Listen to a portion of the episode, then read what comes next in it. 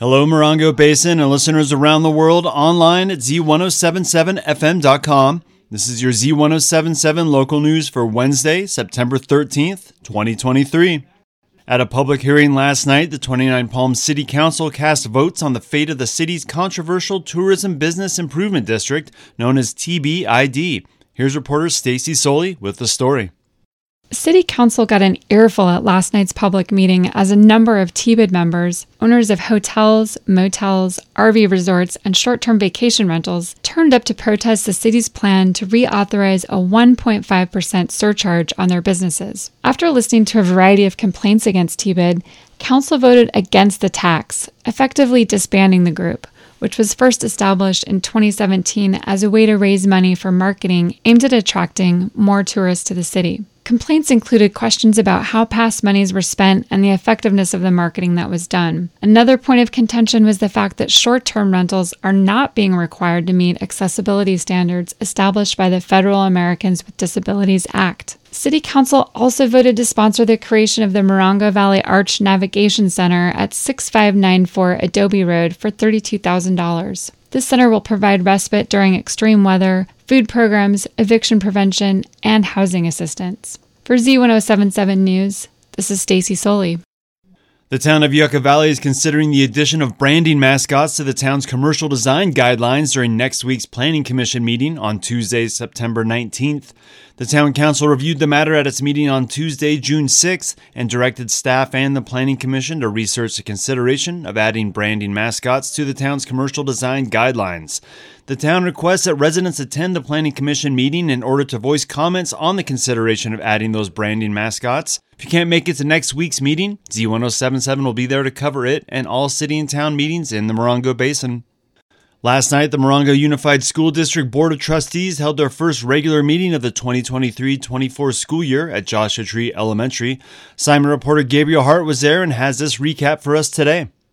The meeting began with a moment of silence for MUSD culinary arts teacher Travis Royer, who passed away in early August. Assistant Superintendent Amy Woods announced 15 out of the 16 MUSD schools will be recognized at the Positive Behavioral Interventions and Supports Recognition Ceremony for San Bernardino County. Woods then gave a slide presentation on MUSD elementary schools' accomplishments through their partnership with Groundwork Arts. Morongo Teachers Association President Amber Hanson gave an update on bargaining progress, citing improvements with class size but not salary. Hanson spoke at length of the ongoing inequity of MUSD's large budget and the low, uncompetitive wages for its teachers. Hanson stated MUSD's reserve at quote almost 59 million and said quote that's great. We all understand saving for a rainy day but it's raining. We need you to let go of some of those dollars put them on schedule and compensate us unquote Hanson reminded the board of the MTA's struggle to recruit and retain teachers because of these low wages and how local teachers continue to sacrifice long commutes to search elsewhere for work. During public comment, Hanson was backed by teachers from Onaga, Condor, and Friendly Hills Elementary who passionately expressed further frustration, cheered on by blistering applause by the standing room only crowd of MTA members and their families. One first grade teacher claimed Onaga Elementary is so short staffed that faculty must often skip their lunch breaks. Wrapping board comments, MUSD board president Kathy Nelson stunned the room to silence when she announced her resignation, anticipating her last day to be December 30th. While mentioning she'd be moving out of state, Nelson hit the gavel before any further discussion. Reporting for Z1077, this is assignment reporter Gabriel Hart.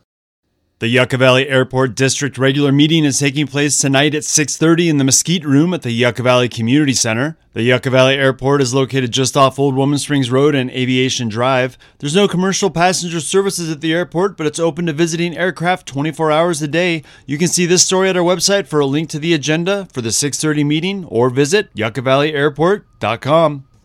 The Animal Action League is holding a low cost pet clinic today where you can get your furry friends spayed, neutered, chipped, or vaccinated. The clinic will run from 10 a.m. to 2 p.m. at the Animal Action League's main office at 627 6229 Palms Highway. Appointments are required for spaying and neutering and can be made by calling 760 366 1100.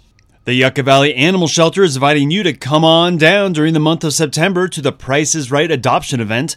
Recently passed game show legend Bob Barker would always end every episode of The Price is Right with a reminder to spay and neuter your pets. And in honor of the 99 year old's love of rescuing animals, the shelter can provide you with a pet for the adoption price of $40 for a dog and $20 for a cat. That includes current vaccinations, spaying or neutering, and a leash for dogs or a carrier for the kitties. For Town of Yucca Valley residents, the animal shelter also has a spay and neuter voucher program. Vouchers are accepted at local veterinarians and provide $60 for dogs and $35 for cats towards the cost of spaying and neutering. Voucher applications can be picked up at the animal shelter and submitted for processing. The shelter is open from Tuesday to Saturday, noon to 5 p.m. Come on down. If you plan on becoming a professional artist, the 29 Palms Public Arts Advisory Committee is offering an opportunity to learn from professional artists working in the visual arts, performance, and dance space. Workshop 29 is a free art series launching in 29 Palms in mid October. Interns will spend time with Workshop 29 artists in their studios and workspaces, as well as assist those artists in the presentations of their workshops. Interns receive an honorarium in addition to gaining behind the scenes experience in the arts and in arts organizing. An apprenticeship with Workshop 29 videographer Peter O'Leary is also available. Applications are due Friday, September 15th. For more information or to apply, you can email artinpublicplaces29 at gmail.com or visit a link at this story on our website. School's back in session with more children out and about in the morning and afternoon hours. There are some simple rules for your children to follow when walking in the desert to school and home. Reporter Hillary Sloan has suggestions from the Morongo Basin School District and the National Highway Traffic Administration.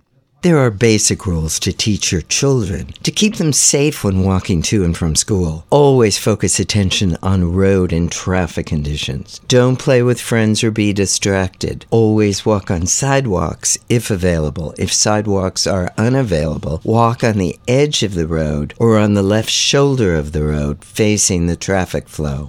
Cross the street only at marked crosswalks or intersections. Pedestrians are often hit by cars when jaywalking. Stop at the curb and look left, right, and left again. Stopping at the curb signals drivers that you intend to cross. Obey all traffic signals. Never walk to school alone if possible. Always walk to and from school and the bus stop with other students or known adults. You can learn more about pedestrian safety from the NHTSA website. See the link at z1077fm.com for Z1077. This is reporter Hillary Sloan. Joshua Tree National Park are looking for entrance ambassadors, volunteers who will assist staff by collecting fees from visitors and providing basic park information. The position requires long periods of standing and directing traffic. Volunteers will work both inside and outside of the entrance booth, but work will be primarily outside. Volunteers may also assist staff inside the park by providing traffic management and visitor assistance at parking lots, trailheads, and campgrounds as appropriate. Applicants must live within 60 minutes of commuting distance to Joshua Tree National Park and must be available beginning early October 2023 through the first week of January 2024. Applicants must also be available to volunteer on holidays that fall on their scheduled shift days. We'll have a link to the volunteer application and schedules at this story on our website, z1077fm.com. The San Bernardino County Sheriff's Department has announced the rollout of body worn cameras. According to a press release provided by the Sheriff's Department, body worn cameras are an additional tool that deputies will be able to use to maintain high standards of policing, accountability, and transparency within the communities they serve. Deputies at Central Station and Hesperia Station are now equipped with the body worn cameras, and deployment department wide is expected to be completed by the end of the year.